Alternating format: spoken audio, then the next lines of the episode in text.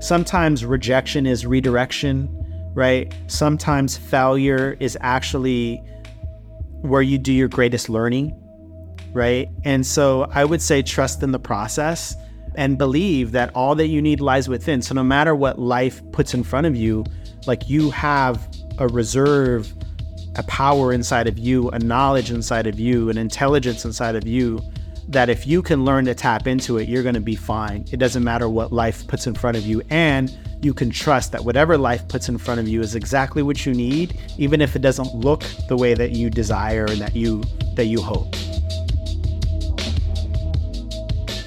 What up, what up? Welcome to Rel and Friends podcast. I am Rel, and this is the podcast where I interview my friends. Now, I am fortunate enough to be surrounded by a community of creative professionals. I myself am a creative professional. I have been a videographer, cinematographer for a little over two decades now. And during my time as a professional, I've made a lot of friends and I'm lucky enough to be able to pull from this community and, you know, I wanted an excuse to really go back, circle back to a lot of friendships that I don't really get to check into very often and just talk all things creative. There's a lot of nuances when you are surviving as a creative, a lot of ups and downs. Uh, and I'm hoping to also build some transparency in some of the talk. There's a lot of secrets that go around in the creative world so, my goal here is to really open up myself and my community to anyone that wants to listen, wants to learn, gain some insights, wants to be inspired. I myself am looking for some inspiration, looking to my community for inspiration and insight. So, let's do it together. Welcome to Rel and Friends.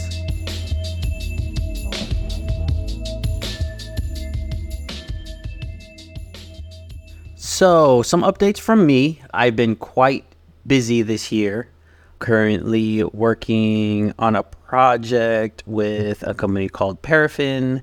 They are a financing company to finance small to medium businesses. We're working on a storytelling series with them, which has been really exciting. Shout out to everyone at Parafin. I am wrapping up a project with Greenlining Institute that's in collaboration with my I2F family. You will hear I2F a lot. And As a matter of fact, the interview today is with one of the founders of I2F, Tomas, longtime friend, collaborator. But yeah, I2F stands for Idea to Form. You will be hearing a lot about them from me. But yeah, staying really busy. Like the projects have been really good. I've been learning a lot. Right now, I am trying, I've been traveling a lot for work, which is great. I love traveling, but I'm struggling with traveling with everything I need in a production on a plane. I have a big roller case, a big Pelican case, Pelican Air that fits all my gear, some lights, and then I have one of those tall ones that fit stands and various things, but they're packed. And there's always something that I feel like I'm missing. And how do you travel with sandbags? All my people that travel out there, I need tips. Do you travel with sandbags?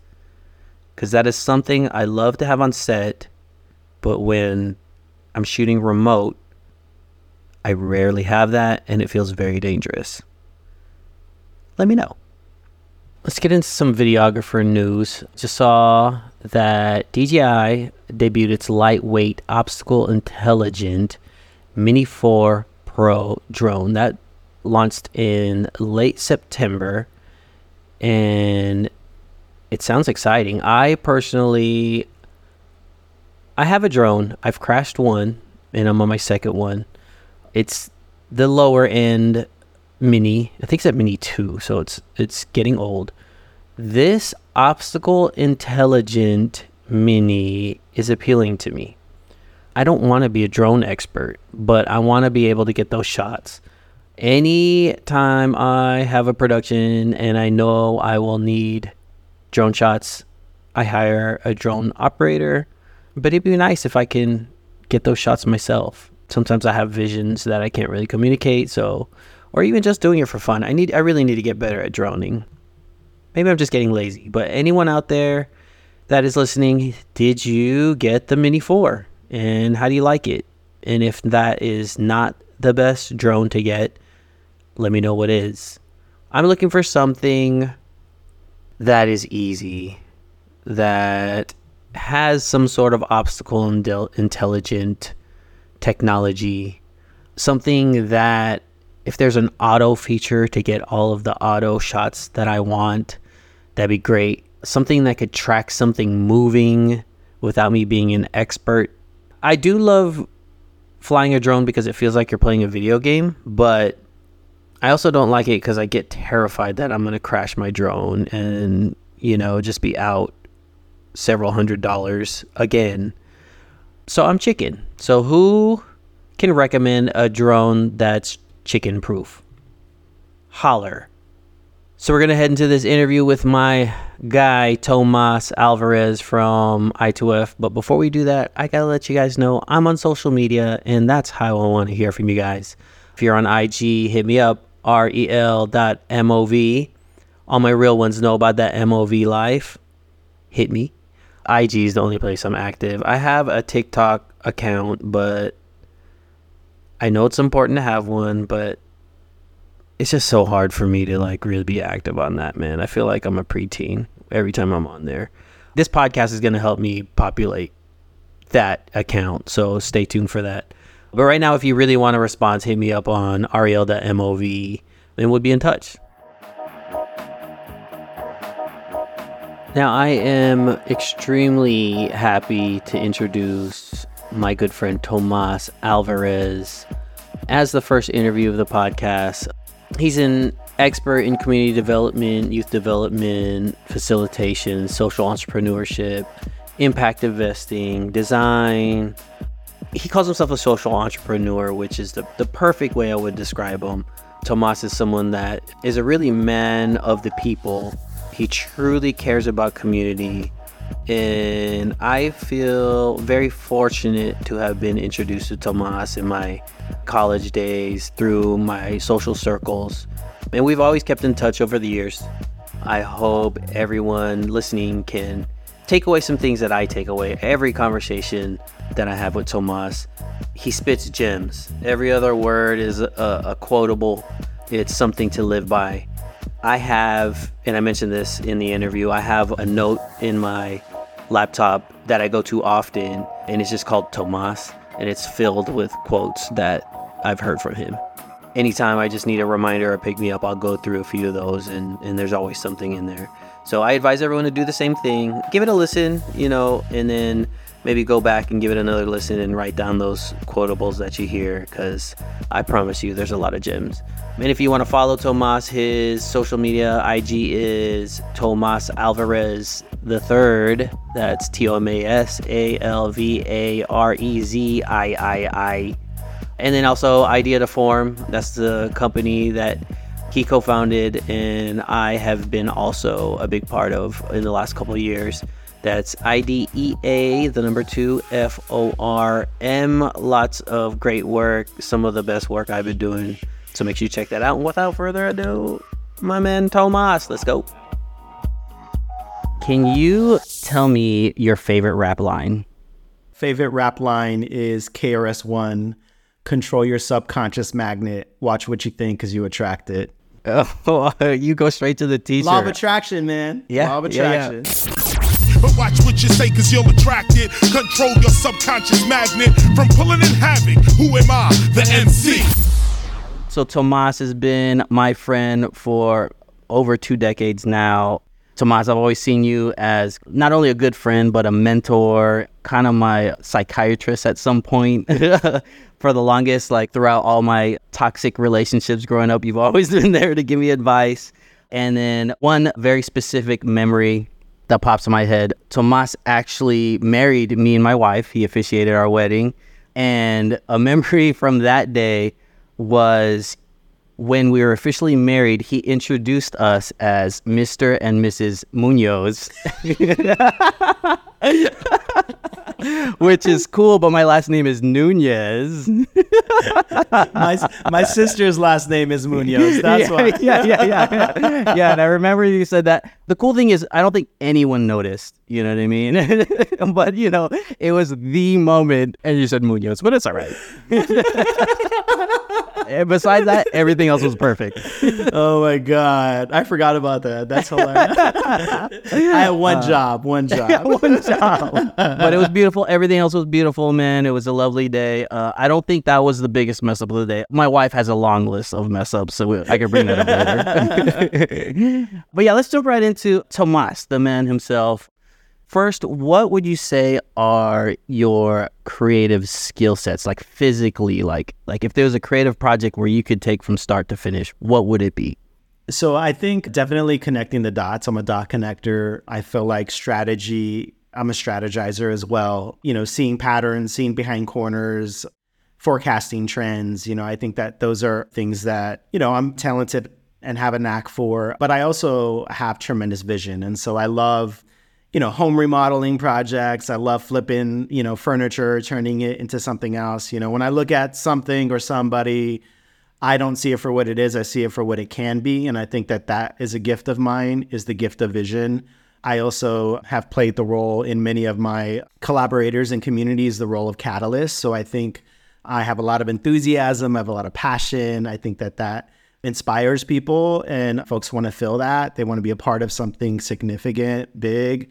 And I'm also very purpose driven. So I think that all those things kind of combine to allow me to be the social entrepreneur that I am and to collaborate with others in service of making the world a better place. Definitely. And uh, just to add on to your interior design ability and architecture ability. So, when I was doing my TV show back in the day, we had a studio redesign for the last few seasons.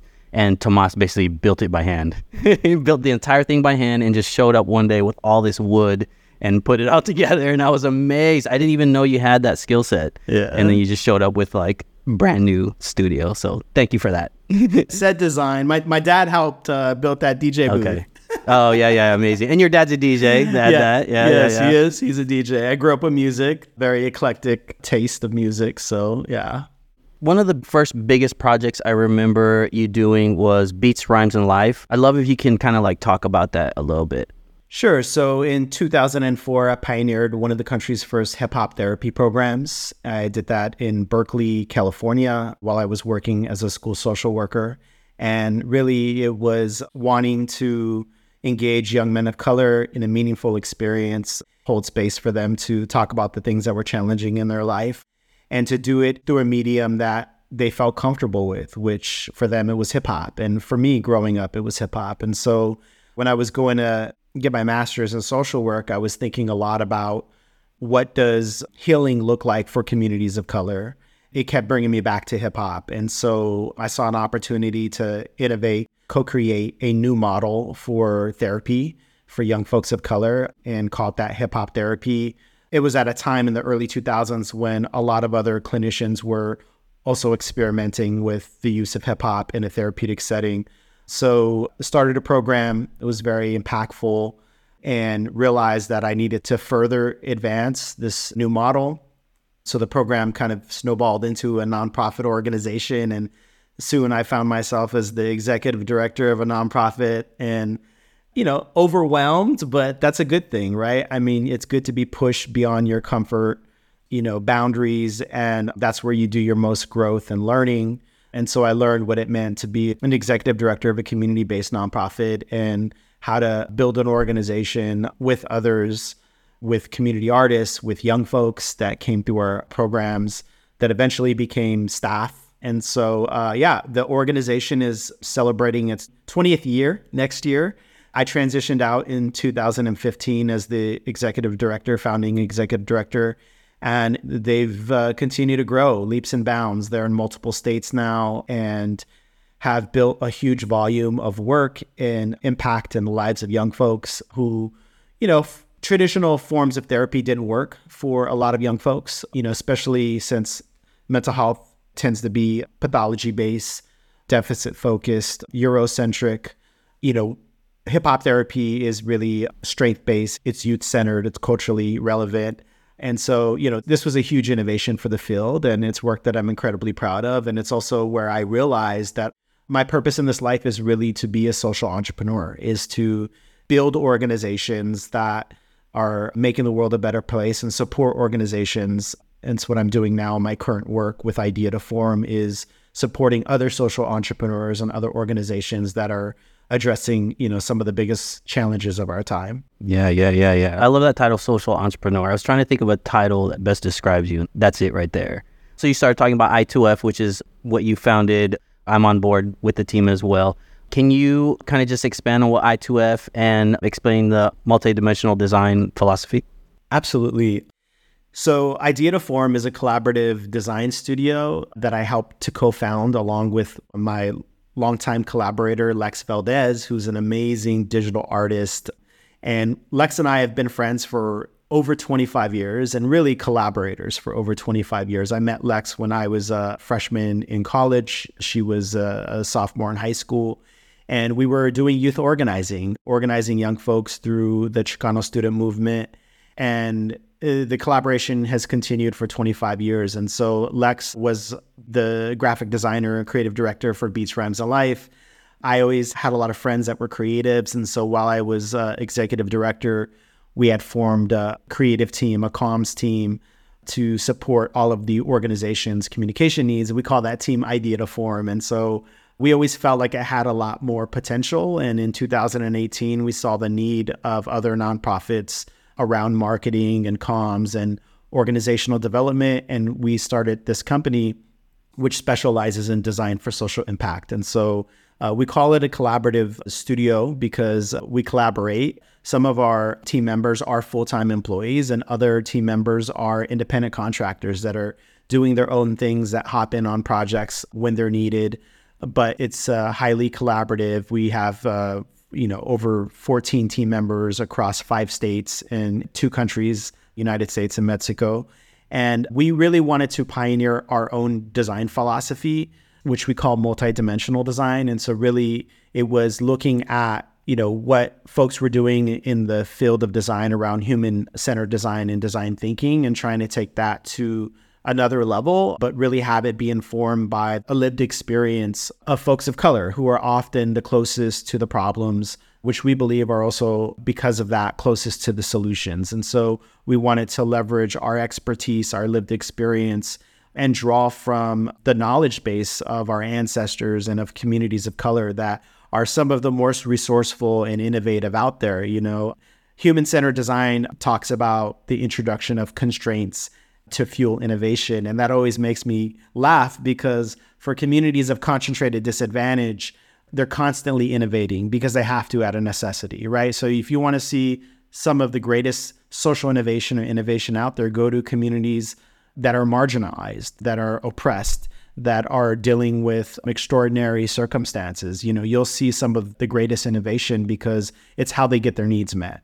And that's really the movement work that we try to build off of at Idea to Form is the ways that, you know, recognizing that communities are experts on their own needs and that they are completely capable of solving their own problems. And, you know, we see ourselves as a supporter of that work. And that's what we want to do through Idea to Form is work with community-based organizations and social entrepreneurs who are trying to transform their communities and build a world that we know is possible. Mm-hmm. Yeah, I love it, man.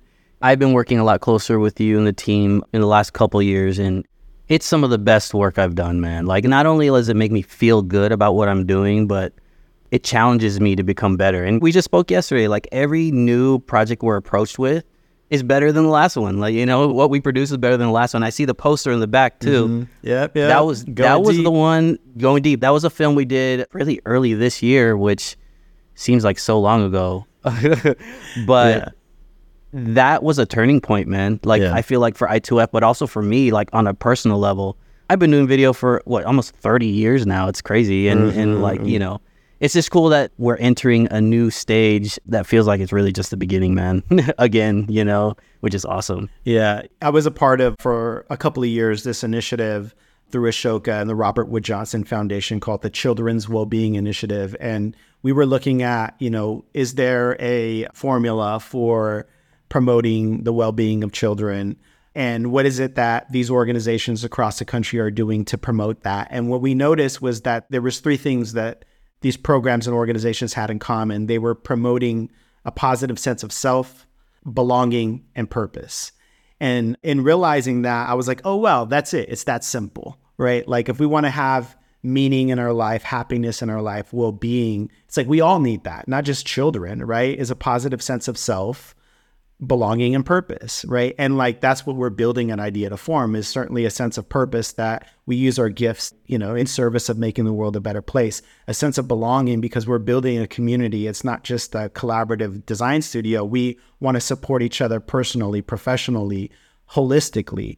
And, you know, also that sense of self is to embrace the gifts that you know we've come into this world with and the ones that we've developed as we evolve yeah and really define who we are not have those labels or limitations imposed upon us right? And so i'm happy to be doing this work. Would not be possible without our team um, without our community.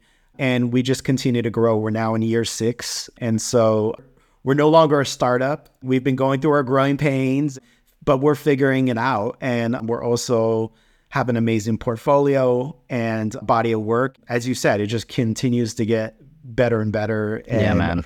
You know, the sky's the limit. You know. Yeah, yeah, yeah. I see it. I see it, man. So I wanted to ask, what made you choose? I mean, everything you've done has been community focused. You know, what made you choose to dedicate your life to serving community? I mean, you know, there's the quote, you know, to whom much is given, much is expected. You know, I feel like for me, my mom made a hard decision when she chose to have kids. She had a terminal illness. She was diagnosed with lupus in her teens and got pregnant when my sister in her last semester at college was the first in her family to graduate from high school, go to college. She was the eldest of five children and literally was faced with the decision because she knew that she was likely not going to live, you know, past her 20s to have kids or to finish school.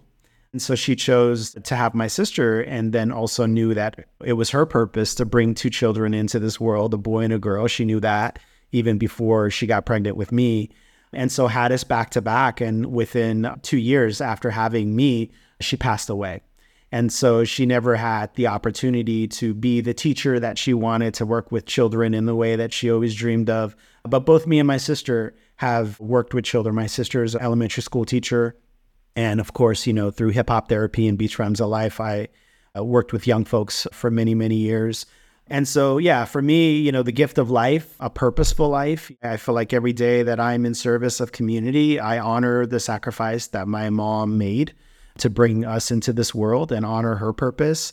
And it's the way that I honor herself, but also myself, right? Because I know that I've been blessed with certain abilities and skills and and I don't take those for granted. And I believe that, you know, what you give out, you get in return. And so if I'm pouring love into my friends and to my family and to my community, you know, I'm not doing it to get a return, but it often comes with so much support for the next project mm-hmm, that I'm trying to mm-hmm. get off the ground that really relies on support of others. There's no way I would have been able to do all the things that I've managed to do and be a part of in my 25 plus years of doing this work as a social entrepreneur without the support of my community. And so, um, and I wouldn't have that if I didn't pour into my community. And so, yeah, for me, it's a sense of duty, but also it's just a passion of mine. Yeah. I love it. You know, it, it lights me up. Yeah, and you just you feel that reward on a different level, man. Mhm. Like, you know, you've managed to make this work make money too, and you know, it's volunteer work traditionally, you know what I mean? Yeah. All right, listen up, guys. I'm sorry to do this. I got to take a quick break from this interview to let you guys know about something very special I have going on. About three years ago, I created this company called Art of Storytelling. And basically, what we do is we sell cassette tapes of Slick Rick's The Art of Storytelling. Just kidding. So, I run a full service production company. We do everything from ideation, pre production, production, post production, very much geared around solving problems through storytelling. So the next time you're in a brainstorm meeting with your boss and he says, We need to create a video to create impact or to make a splash for some sort of initiative, send him my way. I promise you'll be the hero. You'll be the office hero once they get that beautifully shot vertical video that everyone watches on their phones. Hit me up rel.mov on IG. chances are I have a video that you need already. Let's talk it through. All right, back to the program. But yeah, that's a good segue. Let's get into the segment that I call For the Love of Money. so, you have a long history of doing community work, you built your own nonprofit. So, specifically, I want to know what your best year has been and what your worst year has been, if you're willing to share that. Yeah. So with Idea to Form specifically, as I mentioned, we are a for-profit company. We're six years in now. We're structured as a S corporation, LLC. And really, I refer to us as a social enterprise. Although we are not a nonprofit, you know, we exist to be in service of organizations that serve community that are most of them are nonprofits. And so the goal for our company obviously is to have impact, you know, to be of service, but also to have sustainability, to be able to build a team, sustain that team and grow it over time. And to do that, you need resources. You have to be profitable. And also, too, like I believe that there is a culture of martyrism, especially in communities of color and survivor's guilt that we really need to overcome. Uh, we're so used to dealing with constraints and being immersed in a scarcity mindset that it could be hard to make that shift to an abundance mindset. One that is saying, you know, I'm not going to feel like I have to hold on to this because there's not enough, right? Like I'm going to share in my knowledge, in, you know, my time, my talent, my treasure, because there's so much out there, right? There's an abundance of that stuff out there. And so, you know, I think for us as a company, you know, we've tried to take that philosophy from day one to now and every iteration in between. You know, we started just Lex and I, two people in 2018, and we've grown to over 14. We have about half of that team is full time employees. You know, our best year financially was in year four. You know, we took revenue from year one that was a little over 100,000 to over 1.5 million in four years. And so it was tremendous growth. And it was also a lot of hard work. And what I realized was, you know, after that fourth year, we were exhausted. We really didn't have the systems in place to be operating at that level. So, year five, we decided to really take a step back and backfill some of that growth and build out our systems and hire middle management and project managers. It took us about a year to really built that new system out. And in that year, you know, you can only juggle that work with so many other projects. And so, you know, we had a contraction year in year five. We didn't make any cuts. So we kind of went into debt, you know, to offset that loss that we had. But it put us in a really great position this year. We have a solid team, we have solid systems. We're really striving to live into our values every single day. And so it's an investment, right? I look at debt differently. You know, I look at losses differently. Like it was intentional. It was a decision that we made, right? And sometimes you have to go slow to go fast, right? And sometimes you have to take two steps back in order to go five steps forward, right? And if you don't, you're going to implode.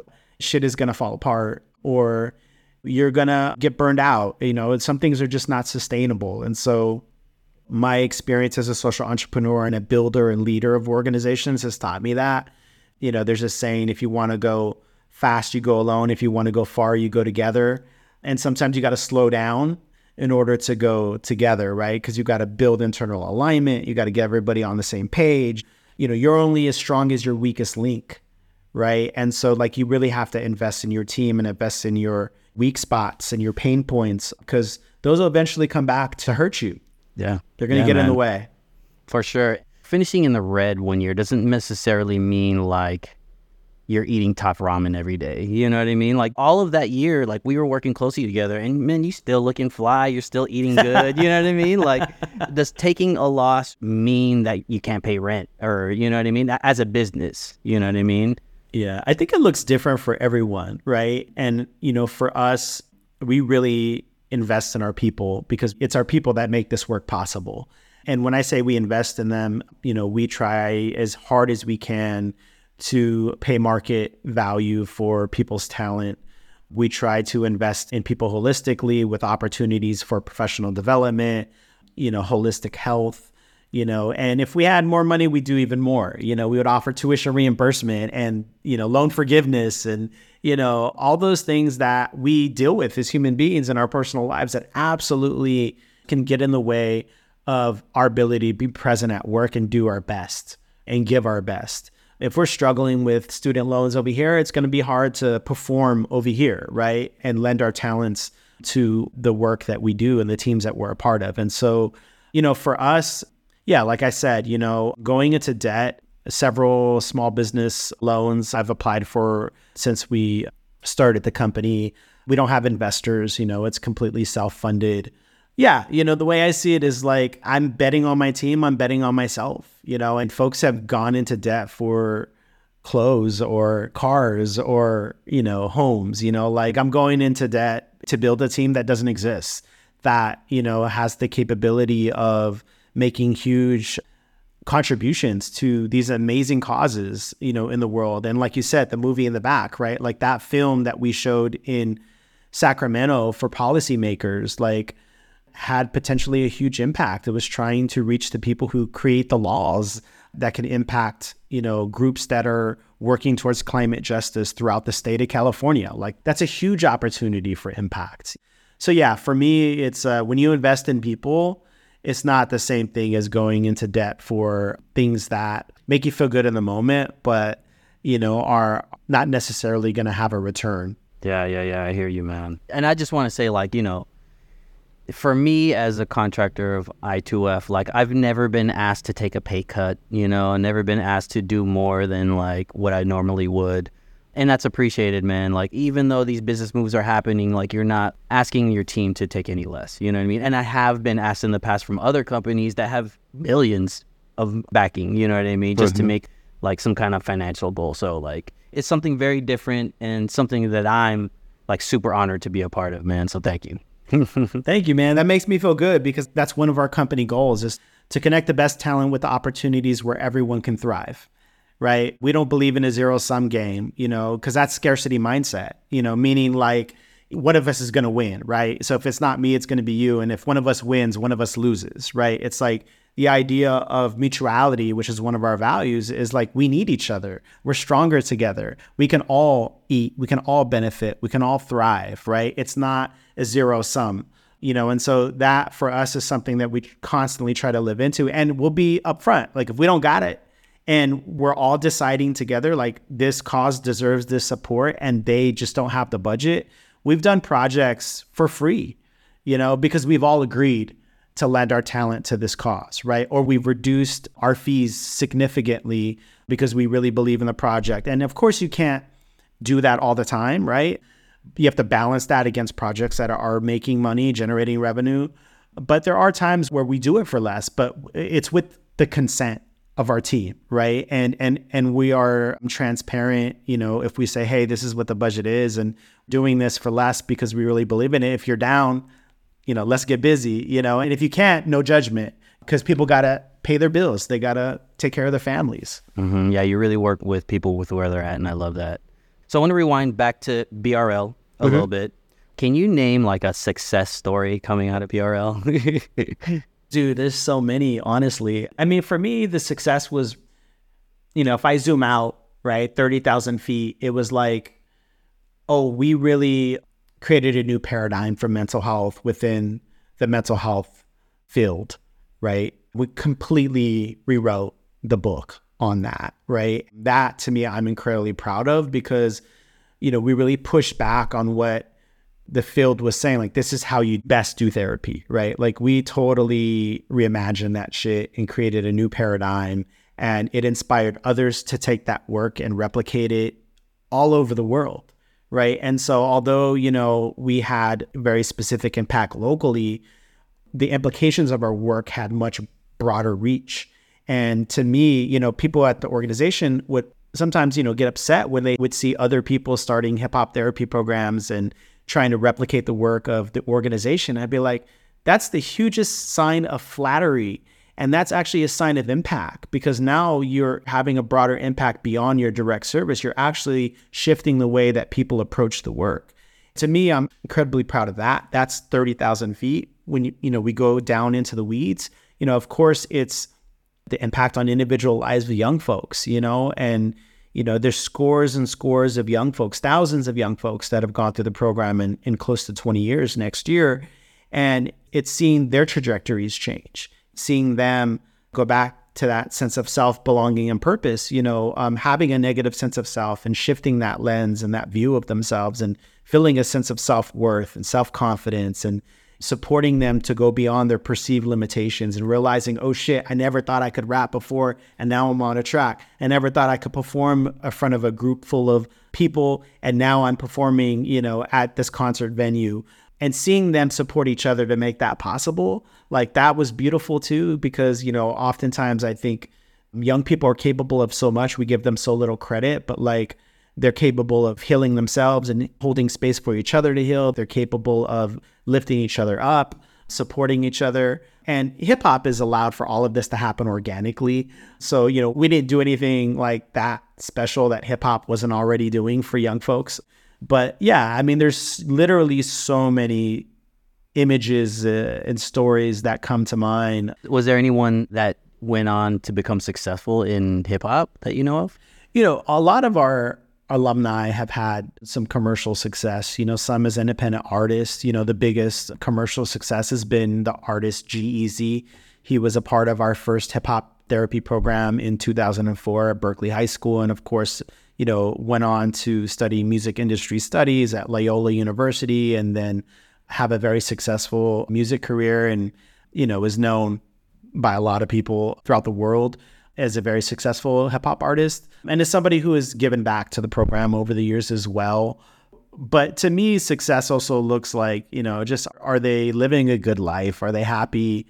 Have they been able to transcend the hardships that they face as young folks, right? That feel like, you know, I don't feel like I have a future or that I'm going to live past my 20s or, you know, transcend, you know, these circumstances that most of them inherited, right? They didn't ask to be born into, you know, communities that are plagued with the issues that they're trying to navigate. That to me was always the biggest marker for success is are they living uh, happy, fulfilling lives? And do they feel like they can achieve what they set out to achieve? Do they have a sense of agency around that? And if they have a greater sense of agency, then we've done our job, right? Because again, that's moving them from a victim mentality to a creator mind or a survivor creator mind mentality worldview. Mm-hmm. Amazing. I'm going to rewind back a bit on my career. When I was doing my TV show back in the day, I used to go to a lot of conferences. Uh, I went to one called NATPE, which is like a big TV conference. I don't know if they still have it, they might. But one big takeaway from that was this big executive said to never fall in love with your first idea. You know, because that first idea will most likely never be the one that takes you, you know, bring you money, uh, you know, sustainability, you know.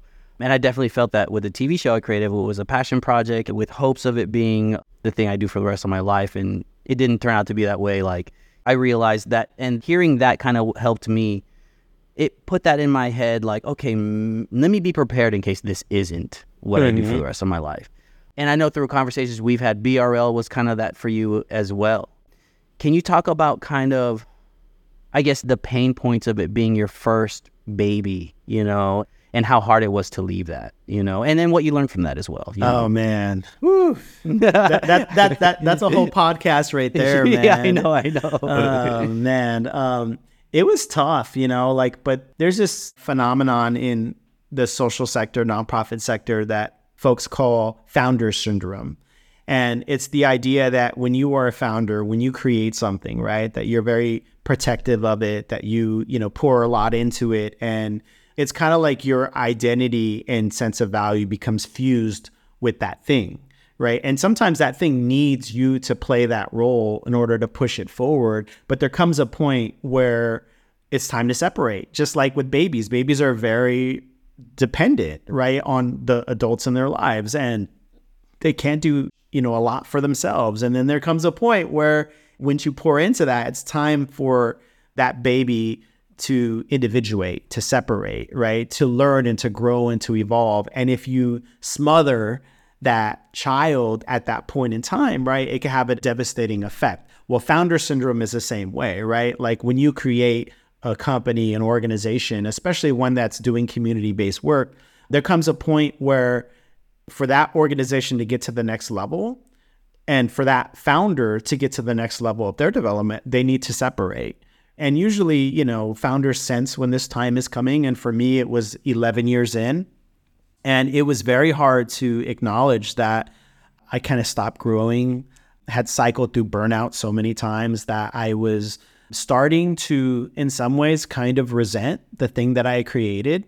Not that I resented my staff or resented the youth. It wasn't that. It was more, you know, I lived five blocks from our headquarters and I remember my walk to work was like the best part of my day because it was like I get to walk to a place that did not exist before in a headquarters that we're remodeling.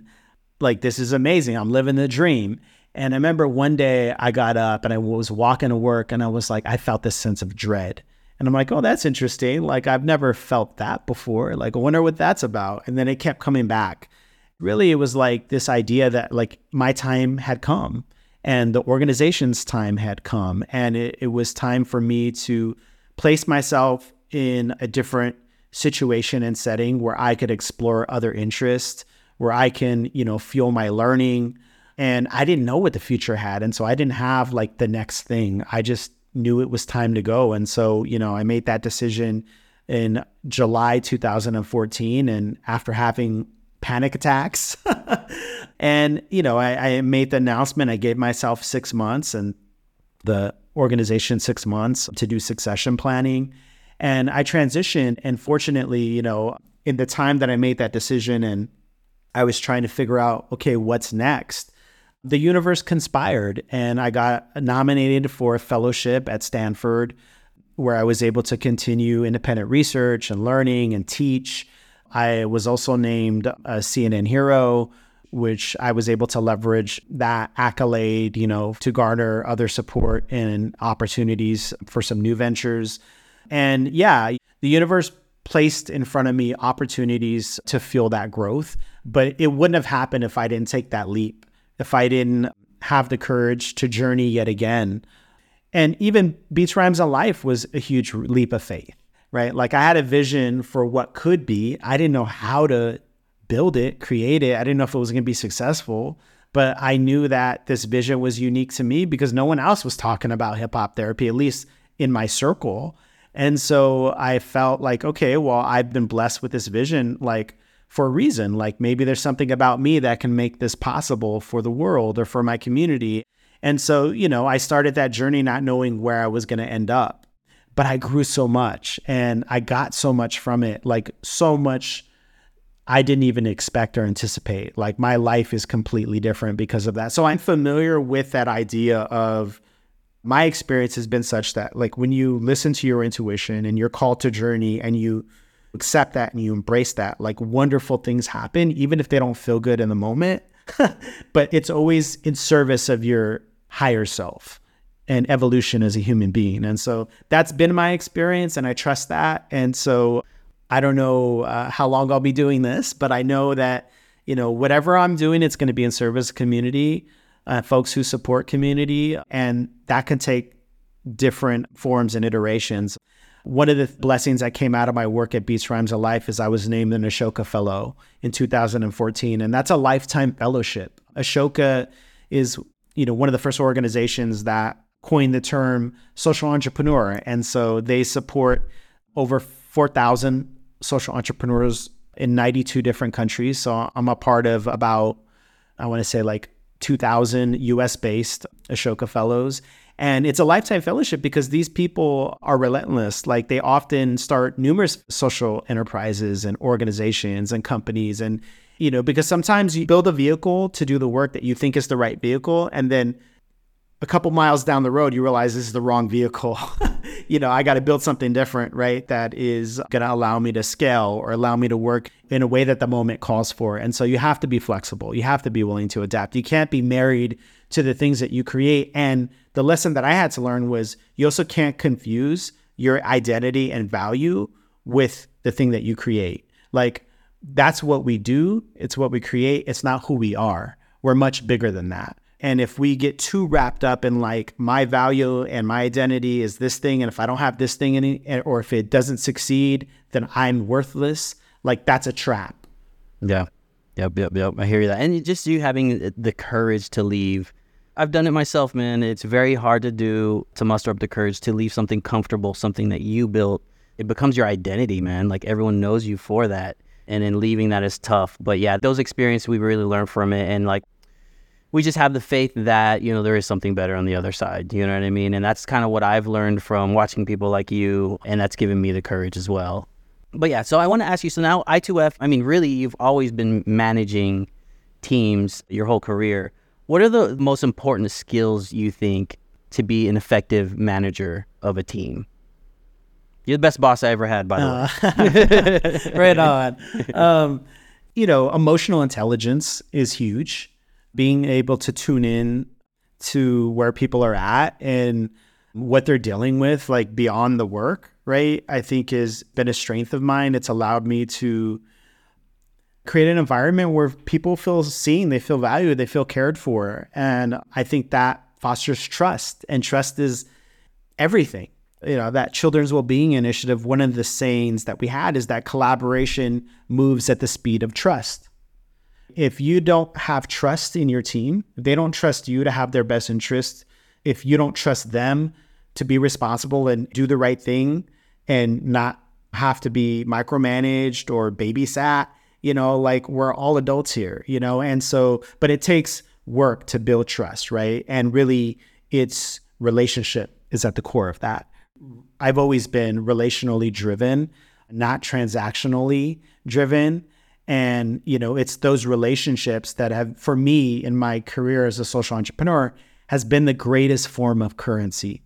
It don't matter if I got a budget, but if I got relationships, like I could get some shit done.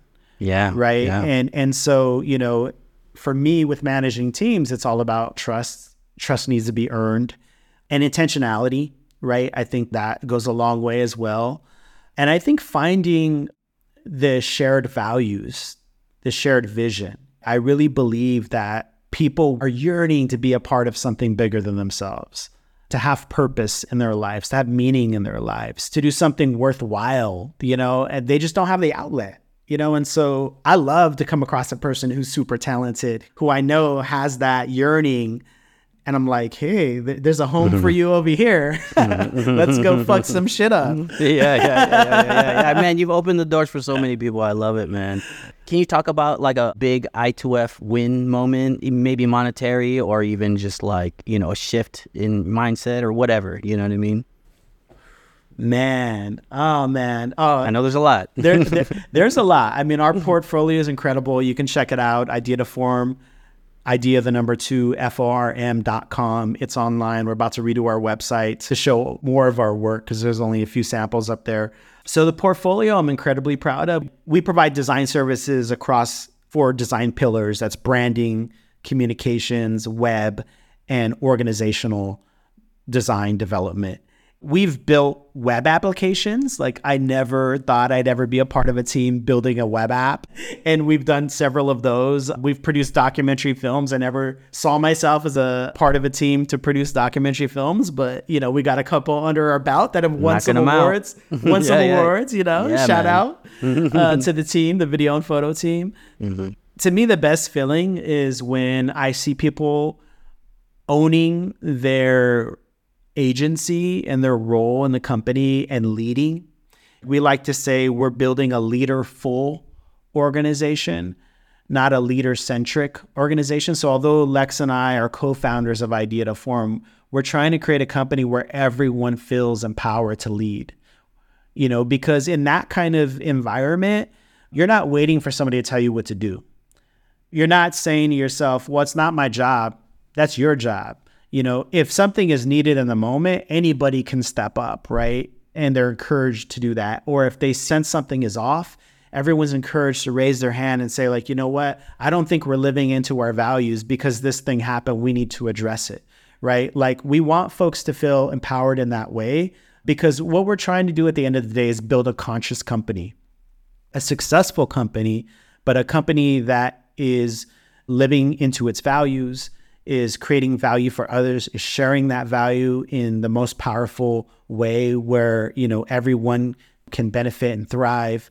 You know, a company that is trying to constantly challenge itself and push itself to do better, to do well and to do good and to do right by its people and its clients. It's going to be a destination we never get to, you know, like we'll get better at things, but there's always going to be room for growth. And so, you know, for me, I love seeing our project managers and our staff lead meetings, set agendas, you know, take on projects, feel a sense of ownership in the company and in the process. To me, that's like, oh, yeah, okay, we're on the right path, you know, and we are building that leaderful organization. And that's really going to differentiate us from other companies that are more transactionally driven or are more person centric, right? Because you take that person out of the mix, what happens? It falls apart. But like if you're building a leaderful organization, it's very resilient. You can get more done because there's less bottlenecks. Decision making uh, is uh, decentralized, right? It's democratized, and and that's really the world that we're living in. Things are moving. You know, organizations are becoming more flat, less hierarchical, hierarchical, uh, hierarchical. you still said it wrong. I, I, I, I, I struggle with that word, but anyhow, I I'm not even trying to say it because I know I'll say it wrong. no, but what I love about I2F is, like you said, like it is a team full of leaders, you know, and conscious leaders at that. I mean, so much so that like a lot of people have businesses of their own, you know, and very successful freelancers as well. Yeah. You know what I mean? Yeah. And it's all and that's also encouraged in Yeah. a lot of companies that's not encouraged. Like can you explain why like you encourage people to just yeah, create your own business, do your own freelance work on the side, like even if it's outside of I2F like like what what's your thought on encouraging that for your team? you know, again, it comes back to abundance mindset versus scarcity mindset, right? Scarcity mindset says if you're going to work for us, you know, you can't do your own thing because that's competition. But abundance mindset says, no, there's enough work out there. There's enough resource out there. There's enough need, certainly enough need for our skill set as creatives out there. And actually, if you're out there doing other projects, you're mastering your craft. You're getting better at what you do, right? And of course, why wouldn't we want to support that? And again, it's not transactional. It's not like I'm hiring you to work for me and that's all I want you to think about and do, right? Because if it's relationally based, then I'm invested in your growth and development as a person, as a professional. If I support you in doing that, then you only have more to offer our team and our clients, right? And then I can't tell you how many times at that, you know, for some people, I get it. That would feel counterintuitive. It would feel like, well, doesn't that create a conflict of interest? Or uh, what about boundaries? You know, or all these things. And of course, we have boundaries. We have healthy boundaries. You know, people know that it's inappropriate to solicit work when you're doing work for us. And fortunately, we're not really working with people who would do that, exhibit that type of lack of sensitivity and self centeredness. But so often folks have come back to us and said, Hey, I'm working with a person on this project. I think they could really benefit from the support of the broader team. Can I make an introduction? We've actually gotten so much work because of that. Um, and so for us, it's like, again, that to me is, it proves the case, right? Like that's one of many reasons why working this way is just better. It makes business sense, but it's also the right thing to do because folks are used to being exploited, extracted for their value, and not appropriately compensated, right? And it's like that's the common experience. And so, you know, folks are protective of themselves in those spaces, but when they feel like they can trust you and you know, they believe in what you're doing, they work harder, they're more generous. So like if we can help you as a creative be stronger, support this podcast, you know, support art of storytelling, there comes a time where you know, we want to support our collaborators, but there's times where we need our collaborators to support us. So if they're strong, if we help them to become strong, then it could very well benefit us and, and help us when we get in a tough spot, right? Because we're all going to be in a tough spot at some point in time in our journey, right? We're all going to need support. And so that's kind of my philosophy is like, and I've seen it work, you know, peaks and valleys, right? Where I've been at the top and I'm like, oh man, I'm balling out. Like I have all this, like, let me start giving it away, you know? And then there's times where it's like I'm in the valley and I'm like, damn, like I'm in kind of in a hard spot. And then like my community shows up. Right. And I'm just like, oh, okay, like that's how it works. Right. And so that's how we kind of approach those relationships with our collaborators. Yeah. And I know early on when we were really expanding on the video and photo portion, like there was clients that you were approaching and then you would hit me up and be like can you give me examples of, of videos that you did like this? You know what i mean? And you're asking for my personal work which i was happy to give over to show examples of what we could do.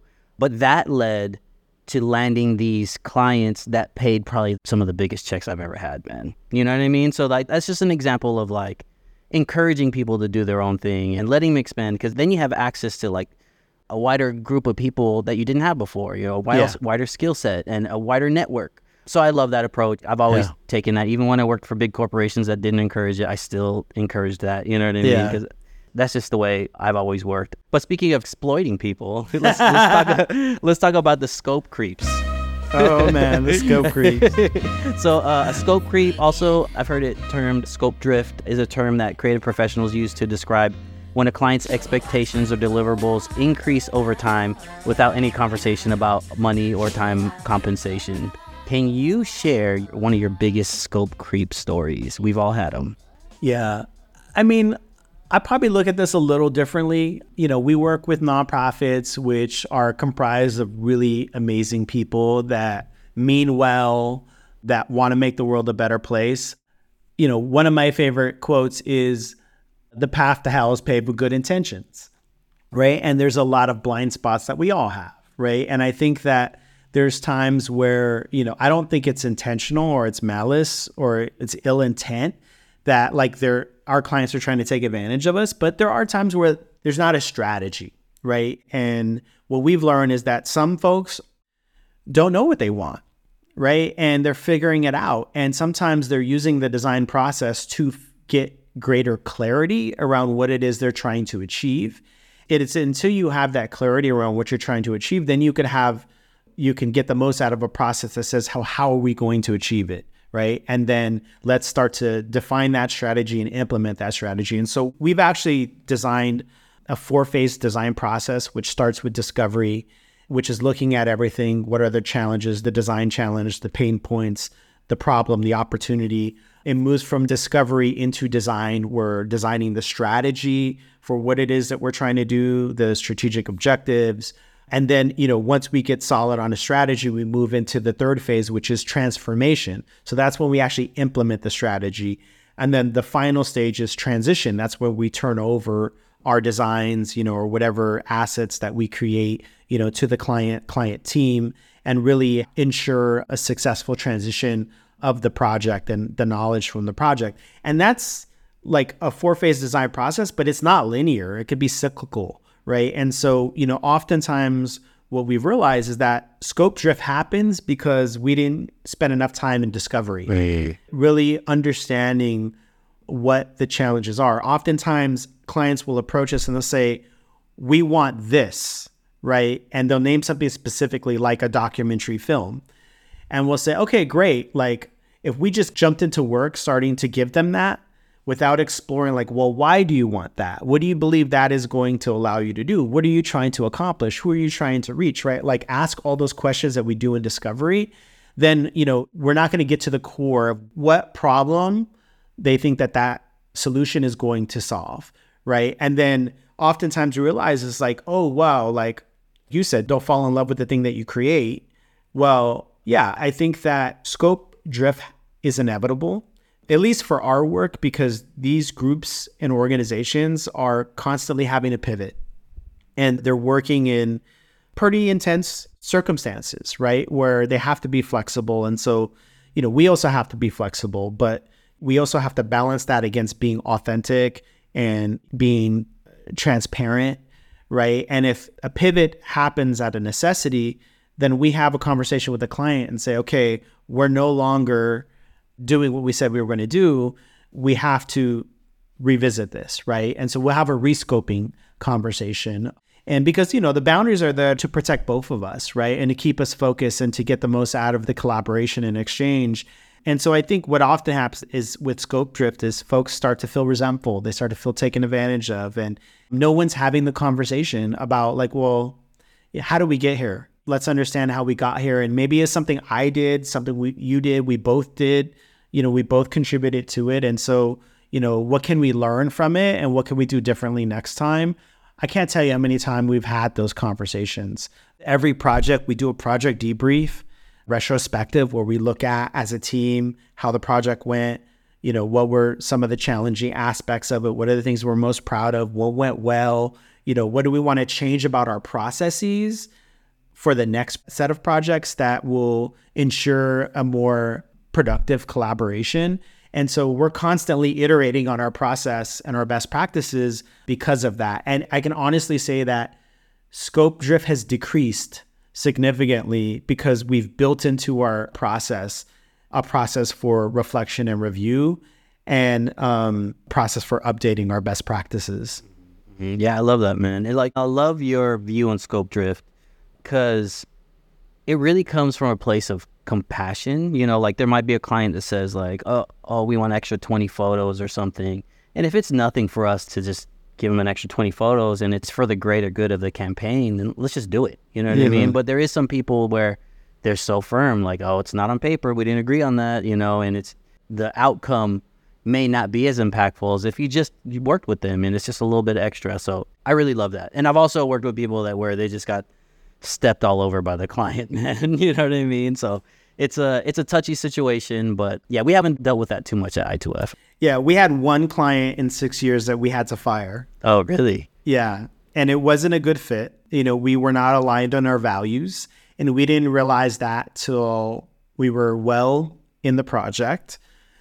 And it got to a point, you know, for me, it was like, okay, well, you know, this work can be hard and I give people the benefit of the doubt. But, you know, when the client started unfairly critiquing our staff and accusing our staff of missteps and not taking any accountability or responsibility for their role and failing to communicate certain things and changing their mind and that's when for me it felt like okay this is becoming a toxic environment and this is not conducive, you know, to our team and also the client is frustrated. And so like this is not it's like dating, right? Like sometimes oh, yeah. it just does it, you know it's not a good fit. And yeah, yeah, um, that actually really taught us a lot. Like after that client and experience, we created a criteria to vet every opportunity that comes into Idea2Form. Because for us at the end of the day, it's like we don't just say yes because we can make money and then we tolerate mistreatment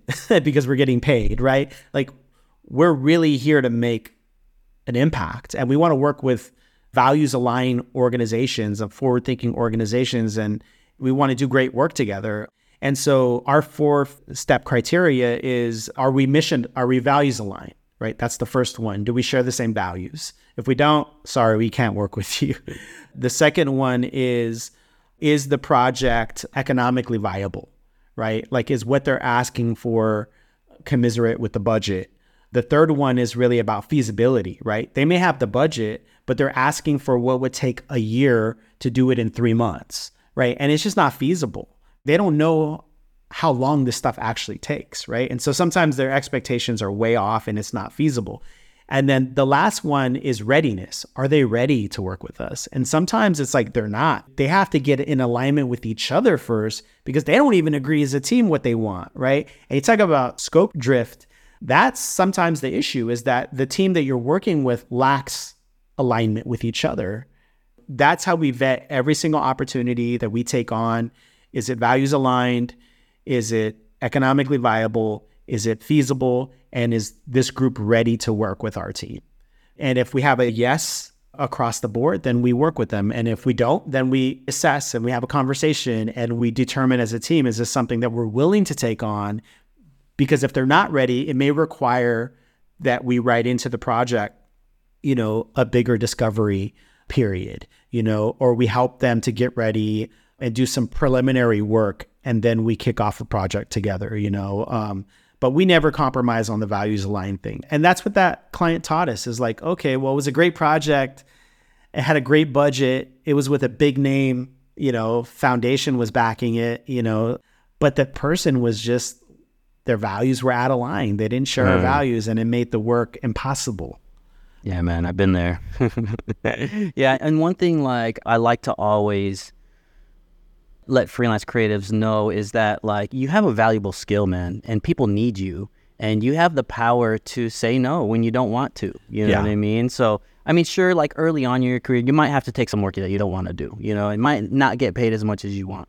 But when you're confident in your skill set and you know people need what you can offer, you have the power to say no to certain people and it'll benefit you in the long run, man. Like I've been stuck in so many of those situations where I just couldn't stand the person I was working for, you know what I mean? And it takes years off your life, man. You know what I mean? It really does.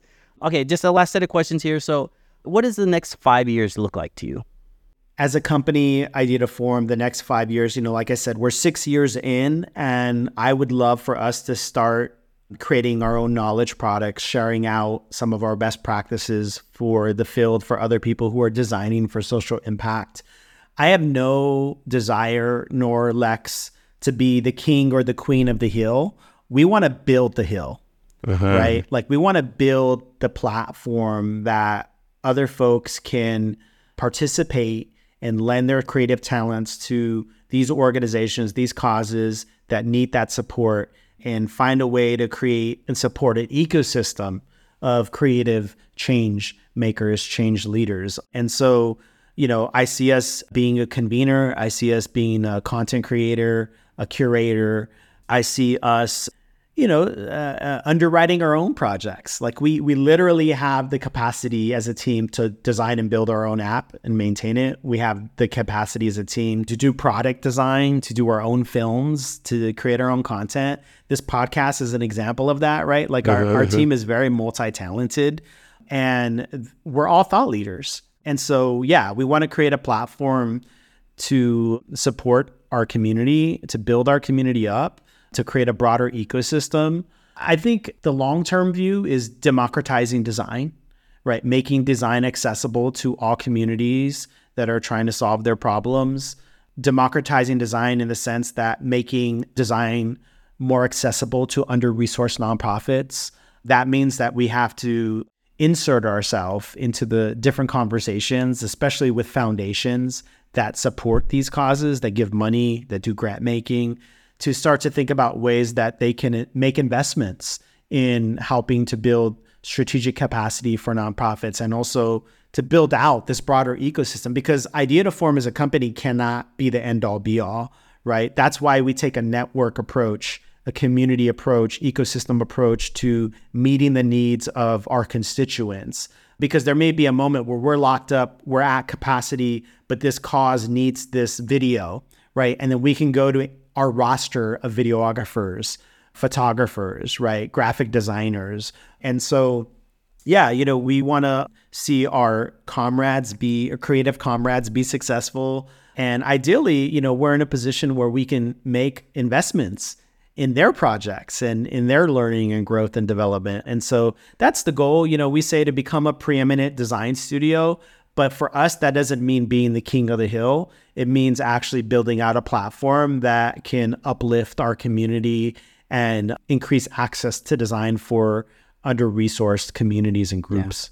Yeah, yeah, and just just to provide clarity to listeners, the democratizing design for social impact is a very specific initiative and kind of the next evolution of I2F. We discussed it yesterday. I'm, I'm super excited, man. It's it's a genius idea, uh, something that's very needed, uh, solves so many problems, and um, and everyone can win from it. So, man, I'm so excited. Once we launch that, we'll have another conversation and talk on the podcast about it, man. Yes, sir. So, a couple more questions. Um, if you could say anything to the young you, what would it be? To the young me, Yeah. are you sure you want to do that? yeah, let's do it.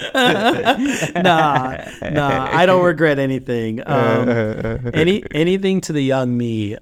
One of my mantras uh, every day I say this is, "All that I need lies within. All that I need comes to me," and I would say that, and I would also break that down a little bit for my young self and say, like, sometimes if you believe all that you need comes to you, it's not always going to look good. It's not always going to feel good. Sometimes the universe puts in your path certain challenges or trials and tribulations that are actually in service of your higher self even if you don't know how they are or why they are in the moment it just you just know it doesn't feel good and that you're not where you want to be right? But sometimes rejection is redirection right? Sometimes failure is actually where you do your greatest learning right? And so i would say trust in the process right? And believe that all that you need lies within. So no matter what life puts in front of you like you have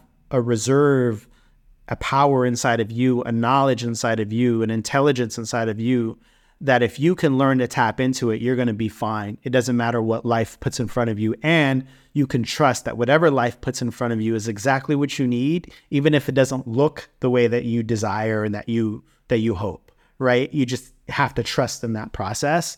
And then you'll be able to connect the dots later, looking back, right? Like how this really hard experience served you or made you a better person.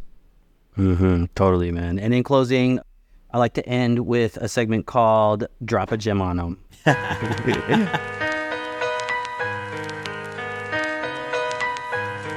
Once again, Once again, drop a gem on 'em. So I mean, it's hard because like this whole podcast has been gems, man. Like every time you speak, like it, gems come out. But if you can leave everybody with just one gem, what would it be? Jeez, you get me. You get me. I know there's one. many. There's many. on the spot.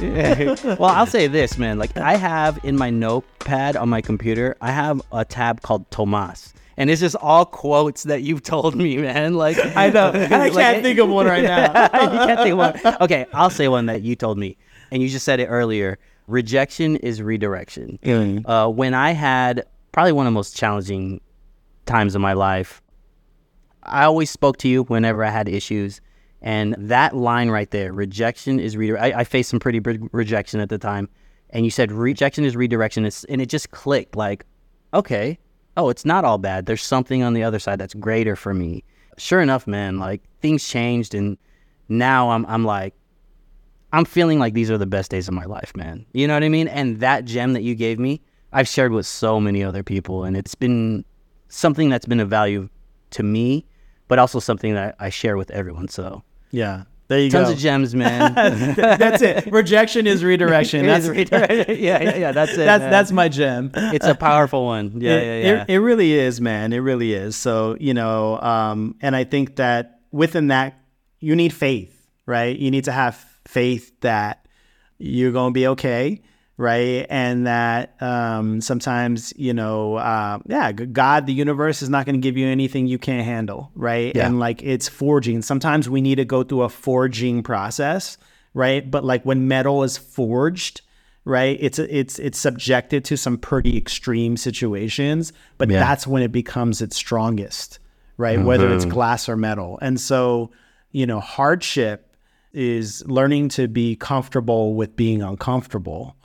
Like that is actually one of the keys to success, man. right? Yep, yep. Oh, so many gems, man. Stop with the gems. Too many. All right, so if people want to know how to keep up with you with I2F, how can people do it? Yeah, I would say follow us on social media. You know, our team is is doing a great job with our Instagram account um, at idea, the number two F O R M, Idea2Form. Uh, they can visit idea2form.com. We're going to have a, a, a upgraded website in the next couple months. We're going to be launching a shop. Um, many of our creatives um, are going to be designing, you know, some cool uh, swag and posters and merch. Um, but eventually, yeah, we'll we'll be designing our own knowledge products and selling them there on, on the shop. Um, and yeah, I mean, I they can hit me up, you know, Tomas at idea2form.com um, if they want to collaborate with us um, or learn more. Uh, but yeah, those are the touch points uh, right now. Um, but yeah, check us out. Cool. Right on. Thanks, Tomas. Yep. Appreciate it, man. Yes, sir. I told you, gems. Plenty of gems. Sometimes I don't understand how Tomas drops so many gems. I feel like Tomas only speaks in gems, in quotes, in quotables. one day, you know what? I'm going to approach Tomas. I'm going to say, let's write a book similar to the Drake poetry book that's just called Tomas Gems. Each page, one or two lines, just gems. And I'll draw rare gems next to each quote. I'm manifesting that now to be sold 2025 holiday. Stay tuned. But on that note, I want to thank everyone for listening to the first episode of Rel and Friends podcast. If you want to hit me up again, rel.mov on IG. I forget my name on TikTok, but you can start following me there before I start posting. And yeah, we have an email as well, rel and friends pod at gmail.com. I do not check that, but my homie Jon will. Shout out to Jon, who is producing this, Jon Reyes, aka Stank Palmer. Uh, if you're in the Bay Area, make sure you check him out as well. World renowned DJ, party professional, and I am Rel. And we out. See you next time. Peace.